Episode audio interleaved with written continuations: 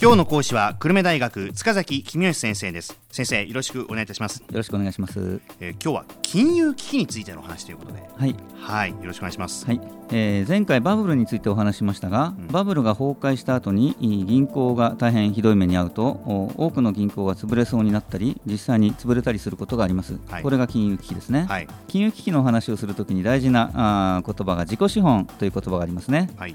え自己資本というのはあー銀行のバランスシートの右下部分なわけですが別の言い方をしますと銀行が株券を売って集めたお金と銀行が毎年毎年儲かったお金を貯めてきたお金の合計額が自己資本だと考えていただけば結構です。まあなんか家計でいうところの貯金みたいな。そうです、はい、はい。家計でいうところの貯金ですね。で銀行の不良債権が増えて貸し出しが回収できなくなると銀行が赤字になりますのでその分うんこれまでずっと貯めてきたお金が減っちゃうわけですね、はい。えーつまり自己資本が減っちゃうということになりますで、えー銀行にはですね自己資本比率規制というう規制があります、はい。銀行は自己資本の12.5倍しか貸し出しをしてはいけないということになっているわけです。12.5倍。はい。したがって自己資本が減ると貸し出ししていい金額がその12.5倍減るわけですね。これは銀行にとって大変大きなことです。はい。金庫にお金が十分あってしかもお健全な黒字の会社からお金貸してと言われているのにうん貸してはいけないわけです。はい。でこれを銀行の貸し渋りと呼びます。でもこれ借り手から見たらええ。たまったもんじゃないですよね、たまったもんじゃないですよ。自分の会社では何の問題もないのに銀行からは借り入れできないで材料を仕入れることができずに結果倒産してしまうなんてこともこれ起きかねないですよね、えーいや実際あのバブルが崩壊した後はそういうこと起きるわけですね、え企業のお立場は分かるんですけども銀行も辛いですよね。え貸したいんですけれども貸しちゃいけないっていう規則があるから貸せないんです。12.5倍という、ね、規制がありますから、はい、で私、元銀行員なもんで、こういうことを申し上げても言い訳してるだけみたいに聞こえて、えー中小企業の方々はきっとおラジオの向こうで苦い顔をされてると思いますが、まあ、お許しください。いや僕はそうやって腹を割って話してくださる先生が大好きです ありがとうございます。はいえーなおあの、銀行が貸し渋りをしていたのは過去の話でありまして、今は銀行の自己資本、十分ありますから、貸し渋りはしてないはずです。はいで銀行が貸し渋りをするとお何が起きるかというとお景気が悪くなりますね。で中小企業が潰れたりします、うん。ですから政府としては貸し渋りを止めなきゃいけないわけですね、はい。じゃあどうやったら貸し渋りが止まるのかというと銀行の自己資本が増えなきゃいけないわけです。はい。しかしバブルが崩壊したような時に銀行があ増資をしようと思っても一般の人々はなかなか株券買ってくれたりしませんね、うん。そこで政府が銀行の増資を引き受ける、要するに株券を買ってあげるという必要が出てきます。はい。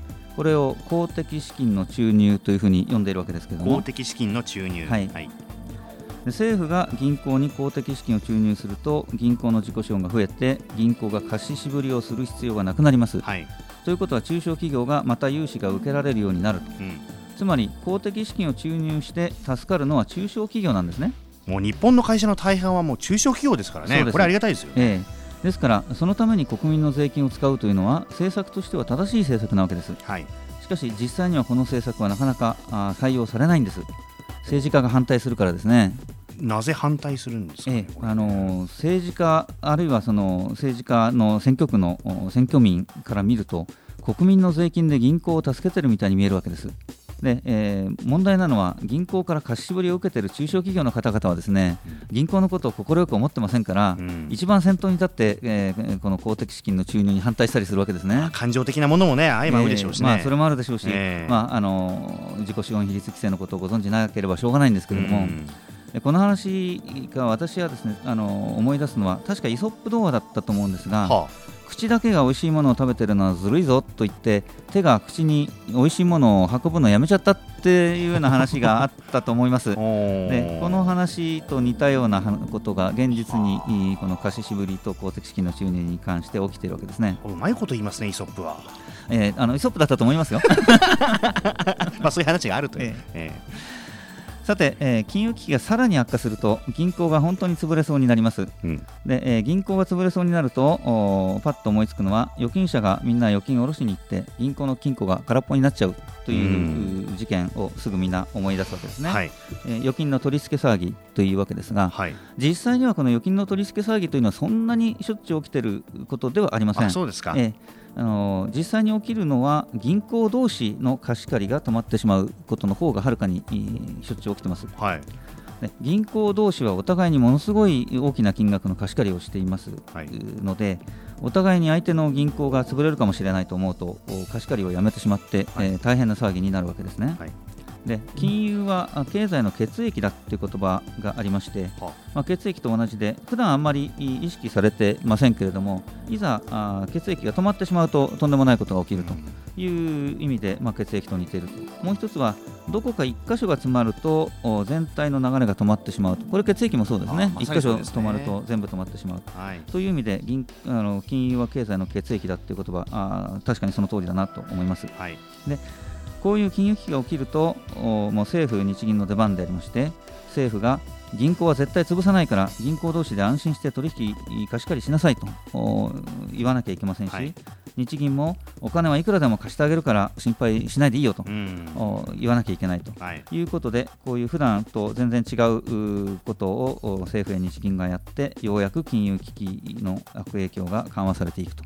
いうのがあ普通です。なるほどじゃあここまでのお話ではい。キーワードをお願いします、はい、えーやはり金融は経済の血液だをキーワードにしたいと思います。金融は経済の血液だ、まあとにかくお金を回してもなんぼなんだっていうところですよね。そうですね。はい。でこれがしかもその消費者の間だけじゃなくて銀行同士っていうもっとそういったレベルでも、うん、滞っている場合が多いんだっていうことですよそうですね。あの預金者が列をなしているのはニュースに出ますし目立つので、えー皆さんよく分かっていると思いますが、えー。銀行同士でお金の貸し借り止まってもおあんまり目立ちませんのでそうですよね。一般の方は気づかないんですが、はい。実際には奥でとんでもないことが起きているということですね。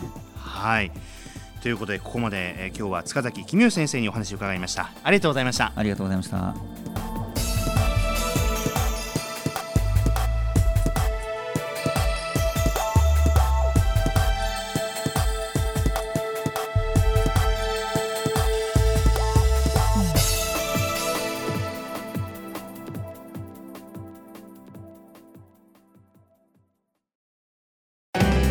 スマートフォンを持ってる皆さんいいことを教えます。